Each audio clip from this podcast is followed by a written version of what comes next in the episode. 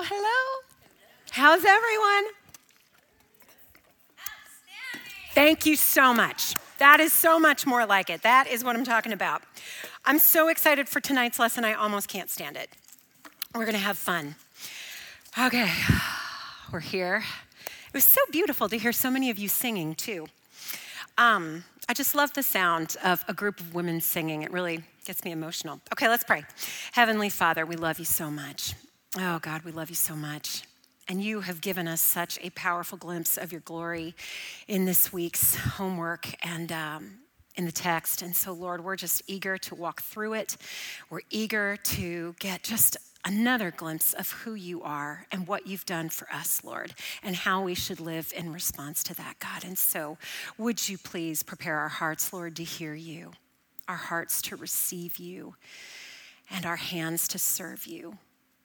We love you so much, Jesus, and we pray this by the power of your Holy Spirit and in your holy name. Amen. Okay, so I'm going to show you a picture, and I want you to yell out who this is. But I will give you a hint. From September 30th, 1991 to July 26th, 2018, this guy ruled the American daytime. Hang on. This is too short for me. Oh, now we broke it. Okay. You know what? We can't have nice things, and we don't need them. There. Are we good? No, we're not good. Okay. Is Nathan there? Hi, Nathan. Did we get it? Okay, who is it? Jerry Springer, shame on you. Shame on you for knowing that. Jerry Springer. And of course, it just was not even a show until a fight broke out. Am I right? Am I right? All right. Who sat through a little bit more than they want to admit on a day when they were homesick? Mm-hmm. I know. At least we're honest. At least we're honest. So the Jerry Springer show ran for 27 seasons. How depraved are we? Like, what a statement about the condition of humanity that that is our entertainment. She's your daughter. Oh, golly, I can't even. But I will tell you this tonight, tonight we're going to take a closer look at the life of Emperor Nero. I have been hinting about this since week one. I have been waiting for this because he came from familial dysfunction that makes the Jerry Springer show look boring. All right? This picture is titled Nero in Remorse after he had his mother killed. We'll start there. okay, we'll just start right there. Hi, everyone. How are you? Welcome to Bible study. Okay, so Nero was born in AD 37 to Gnaeus Domitius Ahenobarbus and his mother Agrippina the Younger. Both of his parents came from nobility, so he was born into prestige. In fact, his grandfather, if you're a history buff, you might know this name. He was the great Roman general Germanicus, and he was a great hero of Rome. In fact, he was a little bit too good at his job because the reason that he was finally executed was that his popularity among the civilians grew so great that Emperor Tiberius worried that the public liked him better, and because he was jealous, he had him put to death. It happens. It just happens. Okay. So Nero's father, Gnaeus, had a reputation as a cruel man of poor character. I, I, mean, I shouldn't enjoy this because it's so twisted, but he once killed a freedman for not drinking as much as he told him to. These are the things we fight about. Another time, this one really is terrible. He deliberately drove his chariot over a young boy.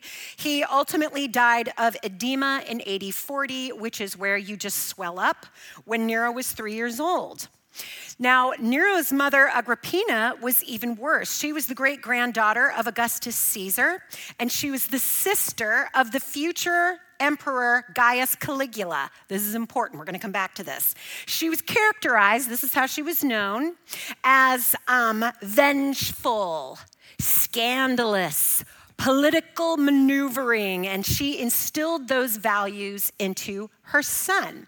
She was a textbook narcissist, okay? She, um, her personal relationships, including her relationship with her son, were only valuable to her if they enhanced her power and her prestige.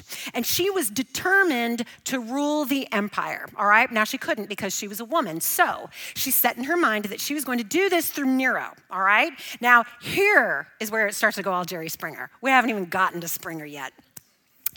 After her husband died, she became entangled in this wicked sex scandal in an attempt to gain power. So her brother, Caligula, got nervous. So he sent her into exile and he took all of her wealth that was supposed to go to Nero and he stashed it away. Fast forward one year. AD 41, Caligula, the brother, gets assassinated at 29 years of age. Now, he was in line for emperor. So this paves the way for his uncle Claudius to become emperor. So Claudius becomes emperor. He releases Agrippina from exile. I feel like I'm not saying that right. There, is there a history buff in the house that knows if I'm saying that right? We do, okay, say it with confidence. If you don't know how to say it, you say it with confidence. Okay, so Claudius releases Agrippina from exile. He returns her wealth and he reunites her with Nero. So everything's happy, right? No. Agrippina has not changed. So she starts to spread these rumors, all right? She makes up some stories about these sexual dalliances of Claudius's wife, uh, Messalina. Shortly thereafter, Claudius charges Messalina with bigamy and he has her executed. Then in AD 49, when Nero is 12 years old, Claudius marries Agrippina, who becomes his fourth wife. Are we having fun yet? Now, Agrippina, she can just smell the throne. She's smelling the throne. It's right there. She's so close. And she wants her son Nero to be the emperor. And there are just two people in her way. That would be Claudius himself, all right, her husband. and Britannicus, Claudius's son with his deceased wife Messalina. Remember her? Okay. All right, back over here. Now, Britannicus, the son, is her first target. So the first thing she does is she takes all of his tutors, like his teachers. I don't know why she didn't just go straight for him, but I'm not in her head. So she goes to his tutors and kills them, and then the ones she can't kill, she exiles. Now, Claudius is emperor, so he's busy doing emperor things. He's not really in the house much, he's not managing the household affairs. That is the job of Agrippina. So he doesn't really know what's going on. And Britannicus becomes a total prisoner in the palace. He can't go anywhere, he can't do anything and his stepmom, his wicked stepmother, won't let him learn anything. And then she persuades Claudius to adopt Nero as his own son. This is not unusual. This is actually quite common. Claudius does this the same year, 49 AD. Nero is still 12. Okay, to further cement Nero's place in the royal family, Agrippina arranges, I'm sorry, this is forward. He's not 12 anymore, he's 17. She arranges for Nero to marry Octavia Who's Octavia? I'm so glad you asked. She is Claudius's daughter. So Nero marries his stepsister. It's fine. It's fine. All right. Now, Claudius, because he lives in crazy town with crazy people, he is not so sure about promoting his adopted son to emperor. Can't say that I blame him. Can't say that I blame him. So, um, and, and this is actually what would have happened because in the Roman world, adoption, when you adopted a son, you typically adopted them older. You did not adopt infants quite um, it happened, but not very often. Um, you adopted them to become an heir. And Nero was older than Britannicus, so as an adopted son, he had all the same rights as the biological son. So Nero should have been emperor. But Claudius makes a big public statement, all the pomp and circumstance, that Britannicus would become the next emperor. So Agrippina gets very, very angry, and she makes plans to assassinate him. Five years later, she succeeds by slipping poisonous mushrooms onto his plate. This is not a fairy tale.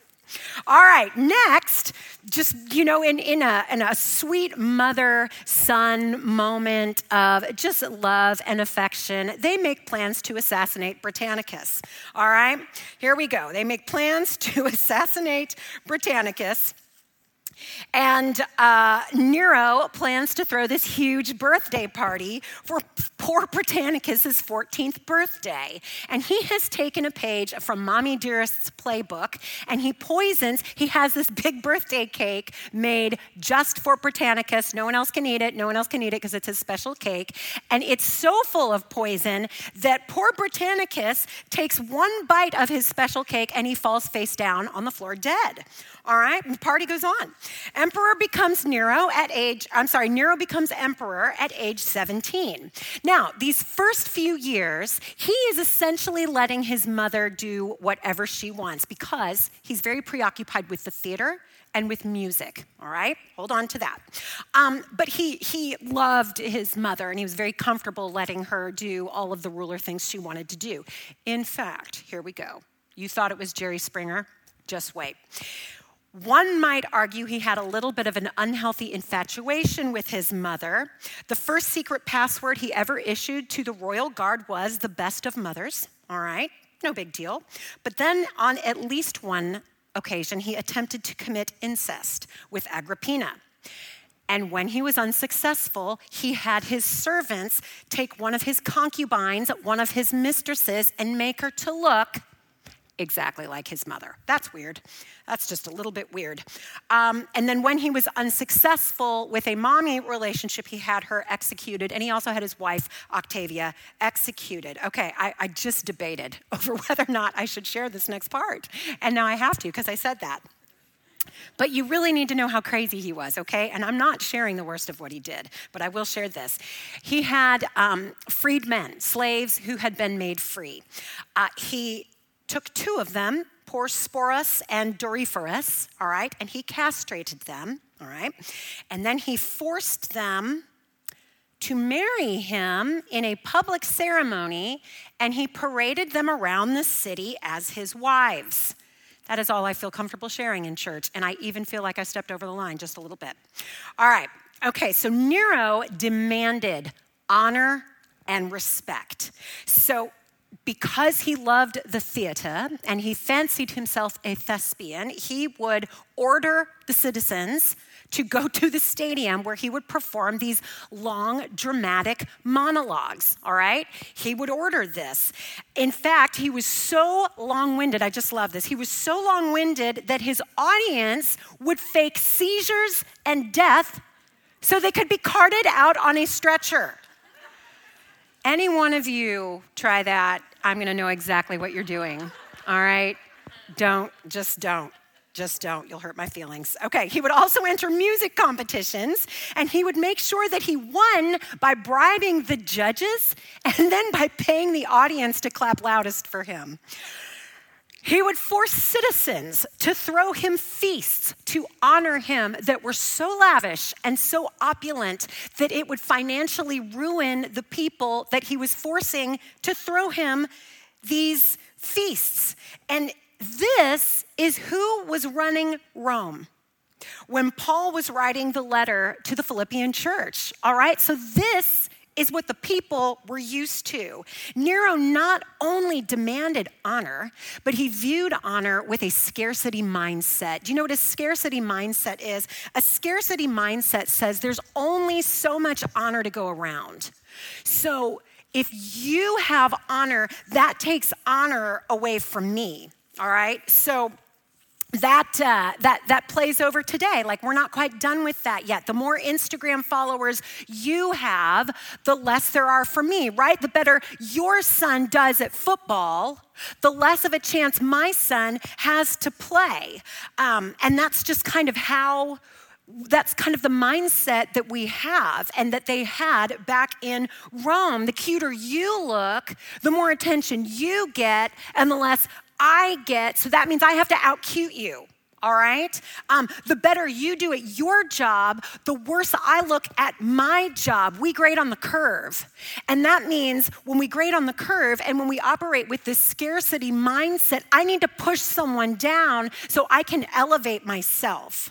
And what Paul is going to do in our section of text today is he's going to take that scarcity mindset and he's going to flip it upside down on his head. Now, I want you to think about Nero because Nero was the highest person in all of Rome. There was no one higher, all right?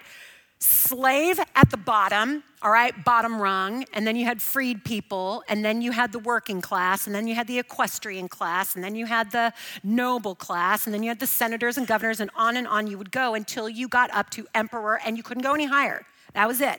Emperor was the highest. And how did he get to where he was? By pushing people down, by stomping on everything and everyone in his path. And the reason I want to talk about Nero is because this is what the Philippian believers were used to. Nero, as we talked about last week, was the Kyrios, the Lord. He was the Soter, he was the Savior deliverer. And all honor and glory belonged to Nero, and he was going to make sure that no one else took his honor, no one else took his glory glory.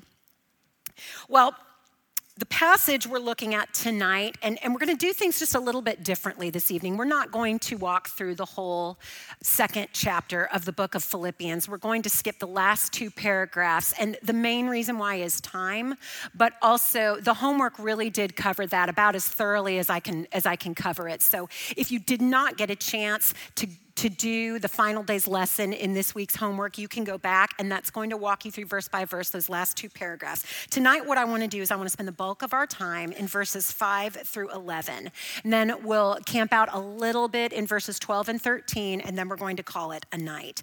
But um, 5 through 11 is one of the most, if not the most, according to some scholars, important passages in the entire Bible. One scholar says that Romans 2 5 through 11 is where Christology is born. Christology is a seminary word that means the study of Christ. This passage is also called the great kenosis, the great emptying act of Christ. And so it is with no small amount of fear and trepidation that we take a look at this, this beautiful passage. Philippians 2 5 through 11 you should have the same attitude toward one another that Christ Jesus had, who, though he existed in the form of God, did not regard equality with God as something to be grasped, but he emptied himself by taking on the form of a slave, like looking by looking like other men and by sharing in human nature.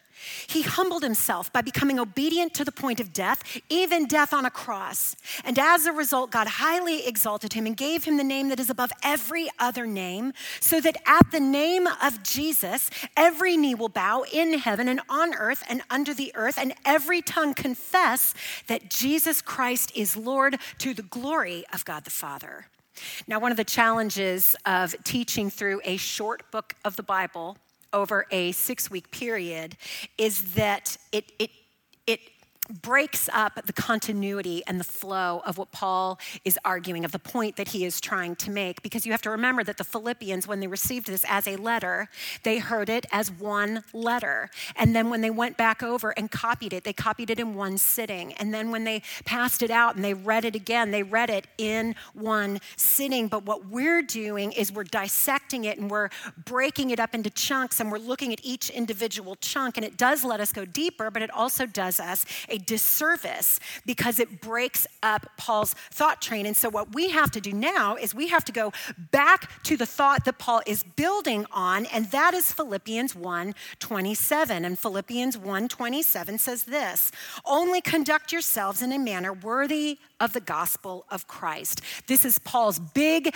exhortation. This is the thought that Paul builds the rest of his letter out on. And I would argue that this verse is the thesis of Paul's entire entire um, letter. He tells them to conduct themselves in a manner worthy of the gospel of Christ. We talked about last week how this looks like representing heaven. They're citizens of Rome, some of them, but they are citizens of heaven first and foremost. So he wants them to conduct themselves in a manner worthy of the gospel of Christ. And the next thing he does is he tells them why. Now, in your homework, you've been circling all the causal phrases, all the causal words in blue, like because, for, since, so that. These are all the words that tell you why Paul wants us to do something. And Here's the why. So that whether or not he can visit the Philippians, he will hear and be encouraged that they are standing firm in one spirit, with one mind, contending side by side for the gospel, and not being intimidated, no matter how crazy Nero and his followers get. And now that I have described Nero to you in a little more detail, that makes a little more sense, doesn't it? Because how does a narcissist how does a narcissist like Nero, what makes him crazier than anything else? When he has people who won't give him the honor, who won't give him the validation, who won't bow down to him. It infuriates him. And Paul is saying, Don't you dare be intimidated. Oh, that'll be a sign to him that you're saved and that he's marked for destruction. So, Paul tells them to live a life worthy of the gospel, then he tells them why. And then in verses uh, 1 through 4 in chapter 2, he shows them what that looks like. This is what we talked about last week it's unity, it's oneness. And one thing I didn't say last week is that oneness does not mean sameness, right? You can have one bunch of grapes, but no two grapes are alike. Oneness and sameness are two different things, and Paul is not calling them to sameness. He's not saying you all have to think the exact same thoughts. You have to do all the same things. You have to agree on whether or not blue is the best color or whether or not pizza is the best thing for dinner. No, he's saying you have to be one, but you don't all have to be the same. And then in verse 5, he tells them to have the same attitude toward one another that Christ Jesus had. And that's how the verse goes have the same attitude toward one another that Christ Jesus had. But as I was reading this today, I looked at that and I thought, the implication is this you must have the same attitude toward one another that Christ Jesus had toward you. That's the implication, that's the thrust of this passage. And then he's going to show us what Christ's attitude toward us looks like. What did that look like? Verse 6 Though he existed in the form of God, he did not regard equality with God as something to be grasped. So, this word formed is a big juicy word. The word is trans- the Greek word translated to form is morphe, all right? Morphe it means substance or essence. Now, I told you earlier that this is one of the most important passages in the Bible. This is one of the key passages where we really get our understanding of what it means that God is Trinity. So, the word Trinity never shows up in the Bible. And at some point in your life, you will probably have a discussion with someone that says, Well, I'm not a Christian because I don't believe in the, Christ- in the Trinity. There's no way God can be three in one. Trinity's not even in the Bible. You're right, it's not. That word is not in the Bible. It is a word that theologians came up with to describe the triune nature of God. Tri, three, un, unity. All right? Trinity means, here's my definition that God is one God in, in three persons. Here's my definition each member of the Godhead is eternally the same in essence, eternally the same in essence. That means in their godness, eternally equal in power, and eternally distinct in person. Each member of the Godhead is eternally the same in essence, eternally equal in power, and eternally distinct in person. So think of oneness. It's not sameness. We have one God, but three different persons. So the Father is God, and the Son is God, and the Spirit is God. The Father is not the Son, and the Son is not the Spirit, and the Spirit is not the Father but together they're one God. Three gods? No, one God. One person, no three persons. How does that work? I don't know. I do not know. I do not know. But together they are one God. Now, what does it mean that Jesus existed in the form of God? Here's what that means it means that Jesus has never not been God. There has never been a moment, there was no before Jesus that just there's no before Jesus. Jesus has eternally existed as God. And not only that, but Jesus is also eternally begotten of the Father. And my Catholic and Episcopal girls will recognize that from the Nicene Creed. Jesus is eternally begotten of the Father. Because Jesus is eternally begotten of the Father, it means he's never not been the Son. So here's what didn't happen okay? It's not that there was one God and then he split into three when he sent Jesus to the earth. That's not how it happened. Jesus has always been God, and he has always been God's son.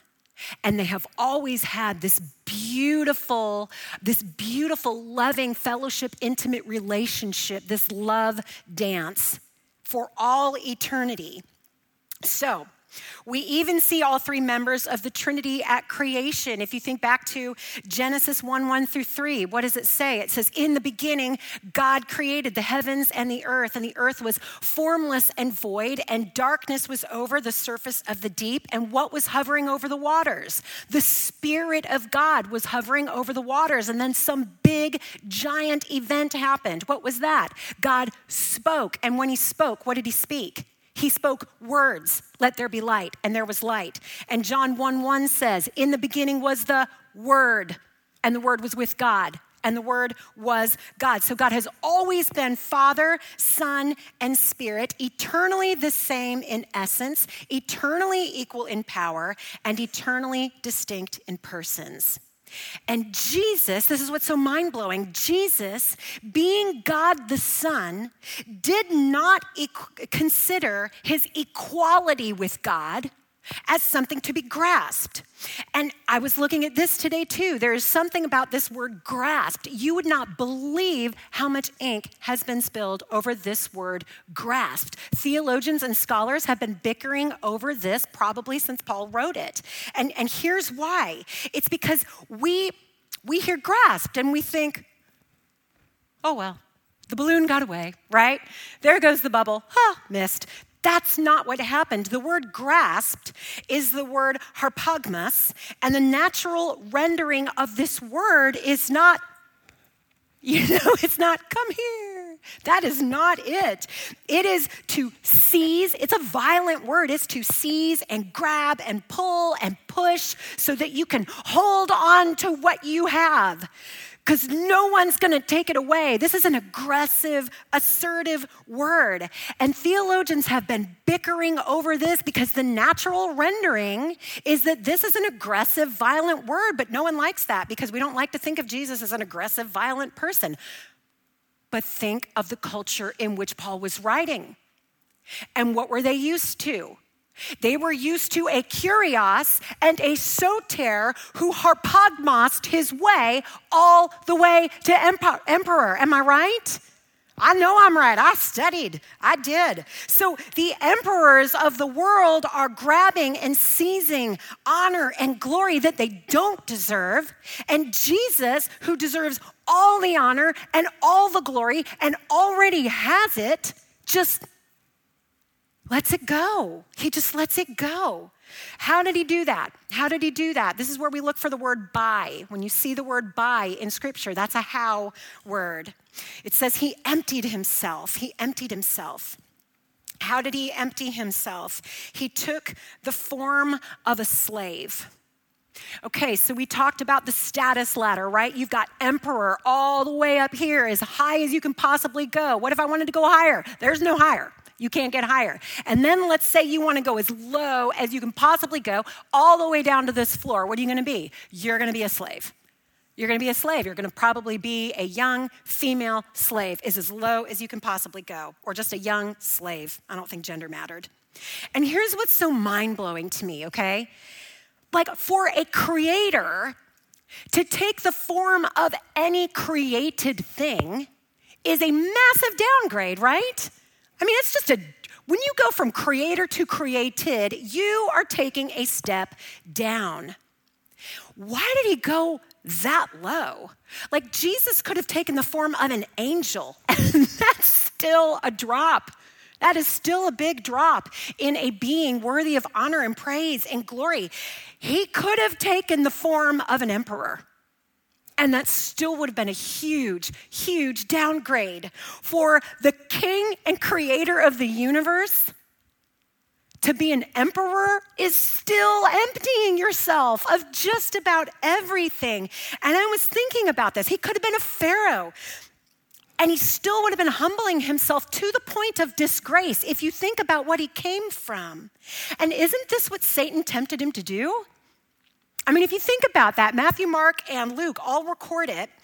Right after John the Baptist baptized Jesus, what did the Holy Spirit do? It was the Holy Spirit who led him into the wilderness. Why? So that he could be tempted, so that he could be tested and tried for 40 days and 40 nights, one day for every year that the Israelites spent in the wilderness. And when Jesus is good and hungry and tired and thirsty and at his most vulnerable, that's when Satan shows up says, What are you doing, Jesus?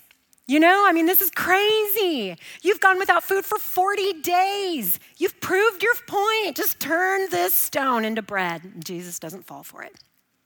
So the devil takes him to Jerusalem, puts him on the highest point of the temple, and he says, Prove yourself. This is the Rebecca rendering. You want us to bow down to you? Then show us you're really the Son of God. Throw yourself off the temple. The angels will catch you. That's what it says in Scripture, and Jesus doesn't fall for it. And then Satan takes him to a very high mountain and shows him all the kingdoms of the world and all their glory. And the devil said to him, All these I will give you if you will fall down and worship me. And then Jesus said to him, Be gone, Satan. For it is written, You shall worship the Lord your God, and him only shall you serve. Satan tries to tempt him with all the fame, all the power, all the wealth, all the glory. And what did Jesus do? He chose us instead. He chose you instead.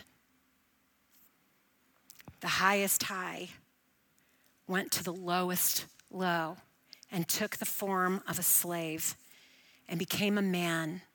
And he shared in our human nature. Think about what that means. He felt hunger, he got tired, he went through all the emotions, he felt all the feels, he went through puberty. We don't like to talk about that very much, but he was fully God and fully man. He did all of it. He, he went through everything we go through, and he suffered every temptation we suffer because he was fully man. And here's the thing he wasn't fully man with an asterisk, all right? He wasn't a man who never felt temptation or never longed for something that was outside of the boundaries that God had set. He felt all the temptation, but he never gave into it. He humbled himself to the point of death, even death on a cross. Nero killed others to climb to the highest place. Jesus stepped down from the highest place and he lived as a slave and he died on a cross for for the people who killed him. Let's talk about the cross for just a second because we wear it as jewelry. Um, they didn't. the Persians invented uh, crucifixion about three or four hundred years before Jesus lived, um, but it was the Romans who studied it, experimented with it, and then perfected it because they didn't just want to kill, they wanted to torture.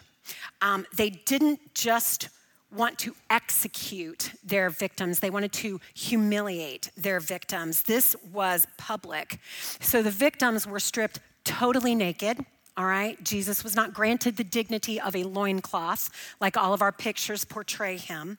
Um, and the Romans did this specifically to send a message. They would line the streets going into their cities with crucified victims who would hang there, dying, crying, moaning over the course of three to five days, depending on how strong they were. And as the people made their way into Rome and into the Roman cities, the message was loud and clear do not mess with Rome.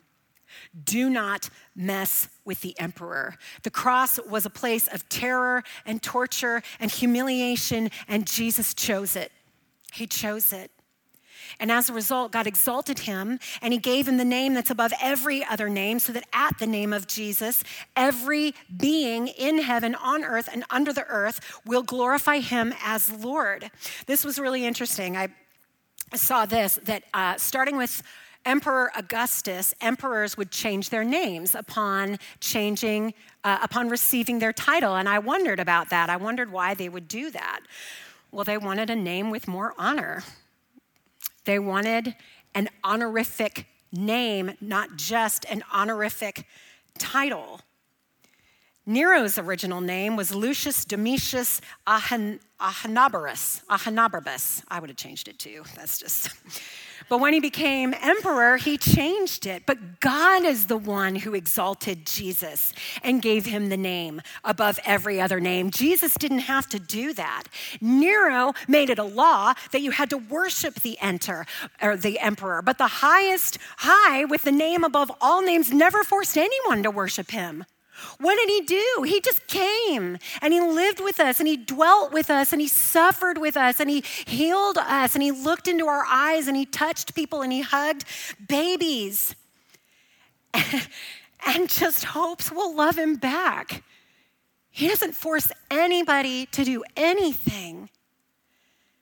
But ultimately, in this life or the next, at the name of Jesus, every knee will bow in heaven, on earth, and under the earth, and every tongue will confess that Jesus Christ is Lord. And those of us who love him and serve him in this life, when we fall to our knees, personally, I think we'll fall to our faces, but when we fall, we're going to be crying out in ecstasy we're going to be crying out because the lover of our souls has finally come to deliver us, and we will shed this painful earthly tent and we will dwell with him forever, and our minds will not be able to comprehend his beauty and his glory, and our tongues will not be able to silence our cries of worship.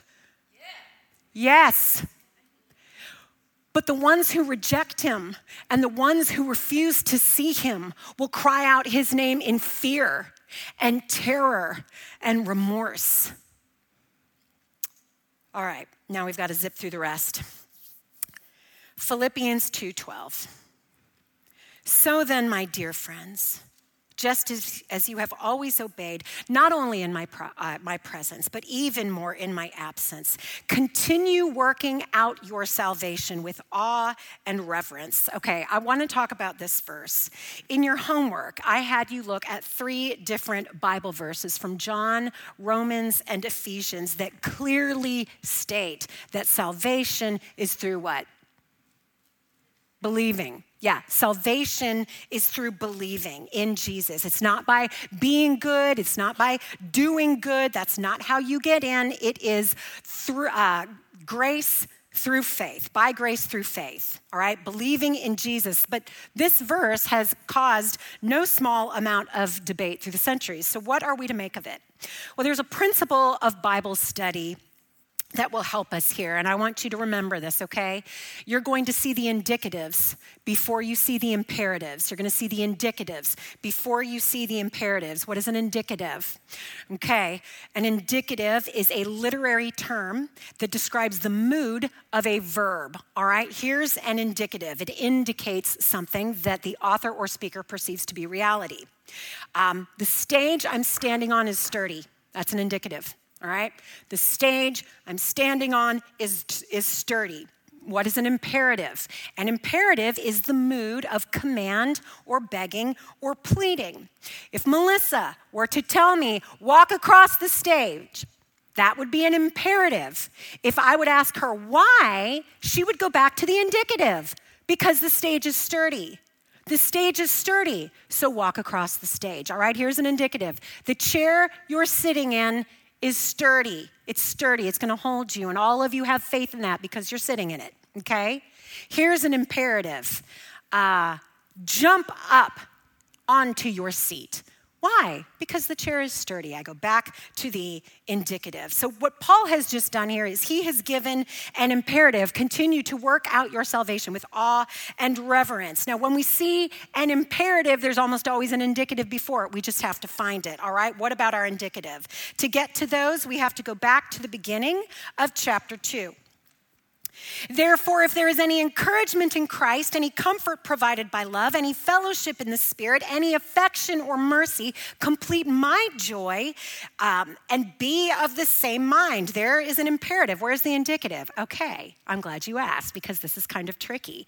What we're looking here in Greek, all right, in Greek, this is structured as a first class conditional sentence. It's a first class conditional sentence. That means that the speaker is using a rhetorical way of arguing something that says, if this is true, all right, and in a first class conditional sentence, the assumption is that it is. He's not trying to convince you of it by the words he's using. You understand that he is actually saying, This is true.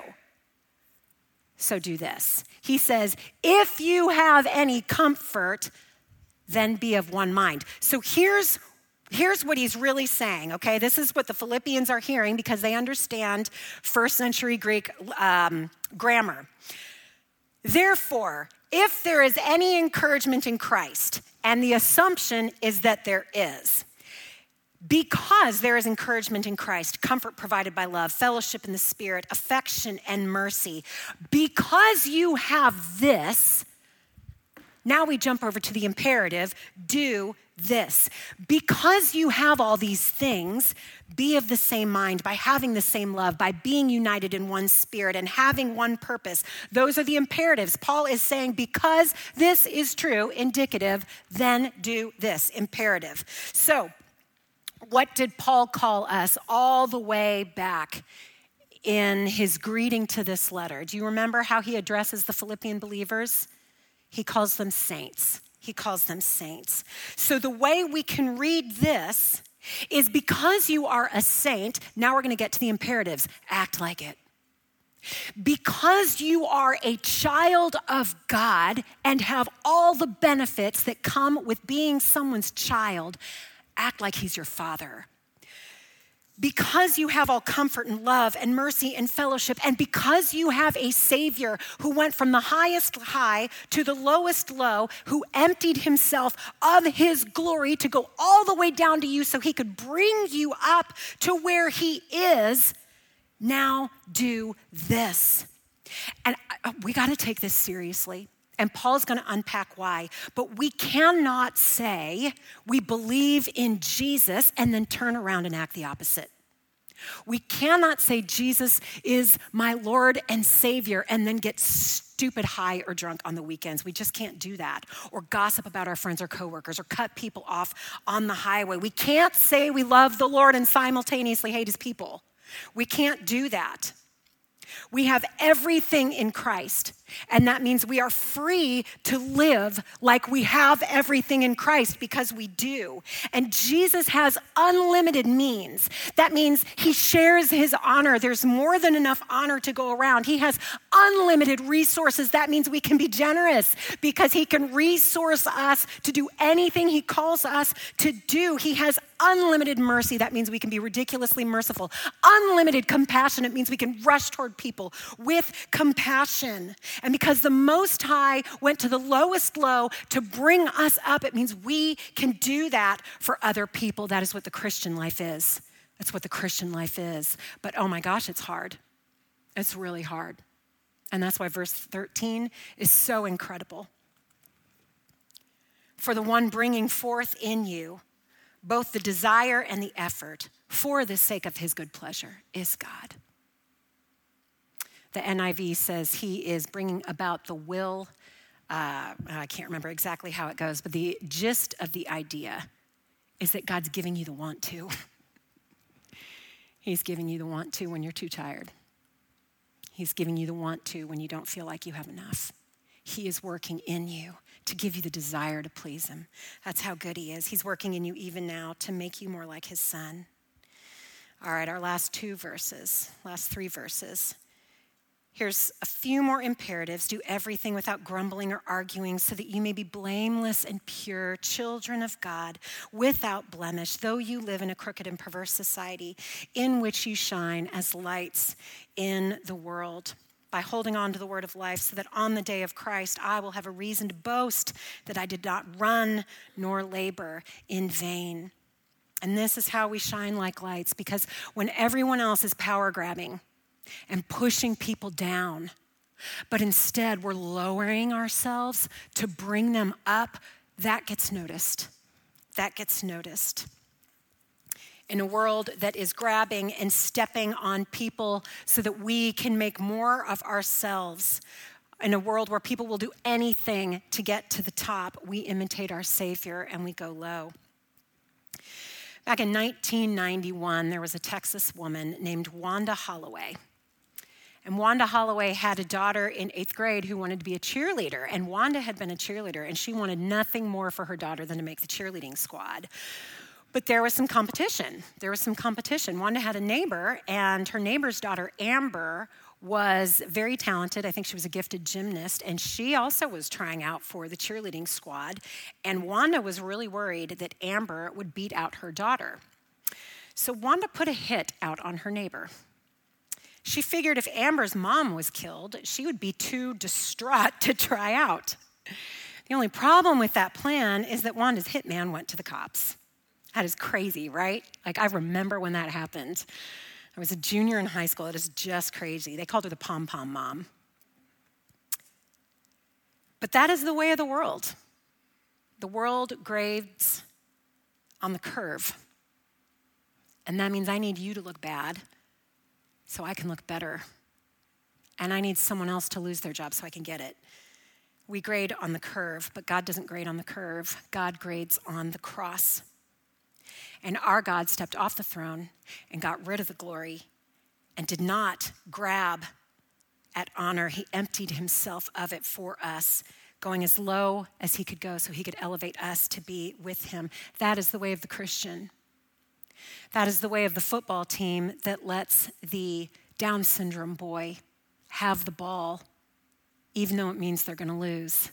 Because honoring someone else is more important than taking home a championship trophy. That is the dad who turns down the highest paying job that has him gone all the time so he can take a much lower paying job so he can be home with his kiddos. That is an extraordinarily talented opera singer who decides not to chase fame and prestige so she can support her husband through medical school. Indicatives before imperatives, because we already have everything we could ever want in Christ. We are free to live a life where we give it all away because on that day, when every knee bows and every tongue confesses, that is when God is going to raise his people up to be with Jesus where he is. And that is how we shine like stars in a dark world for Christ. Let's pray. Heavenly Father, we just love your word. Oh my goodness, Lord, we love it so much.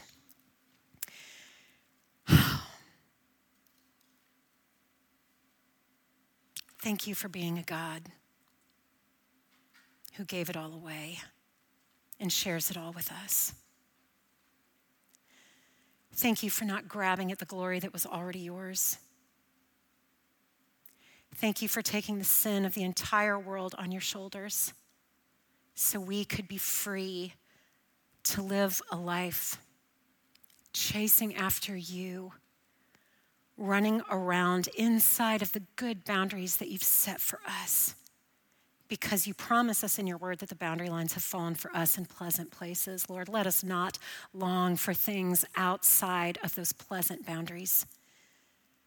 Let us not grab or steal or wrench away to make ourselves more, but let us lay ourselves down and make ourselves less because we know we have full confidence that someday you will raise us up to be with you where you are, seated at the right hand of the Father, where we will enjoy your presence and rejoice in you for eternity. We love you, God, and we ask that you would help us to live this out this week. In the name of Jesus, we pray. Amen.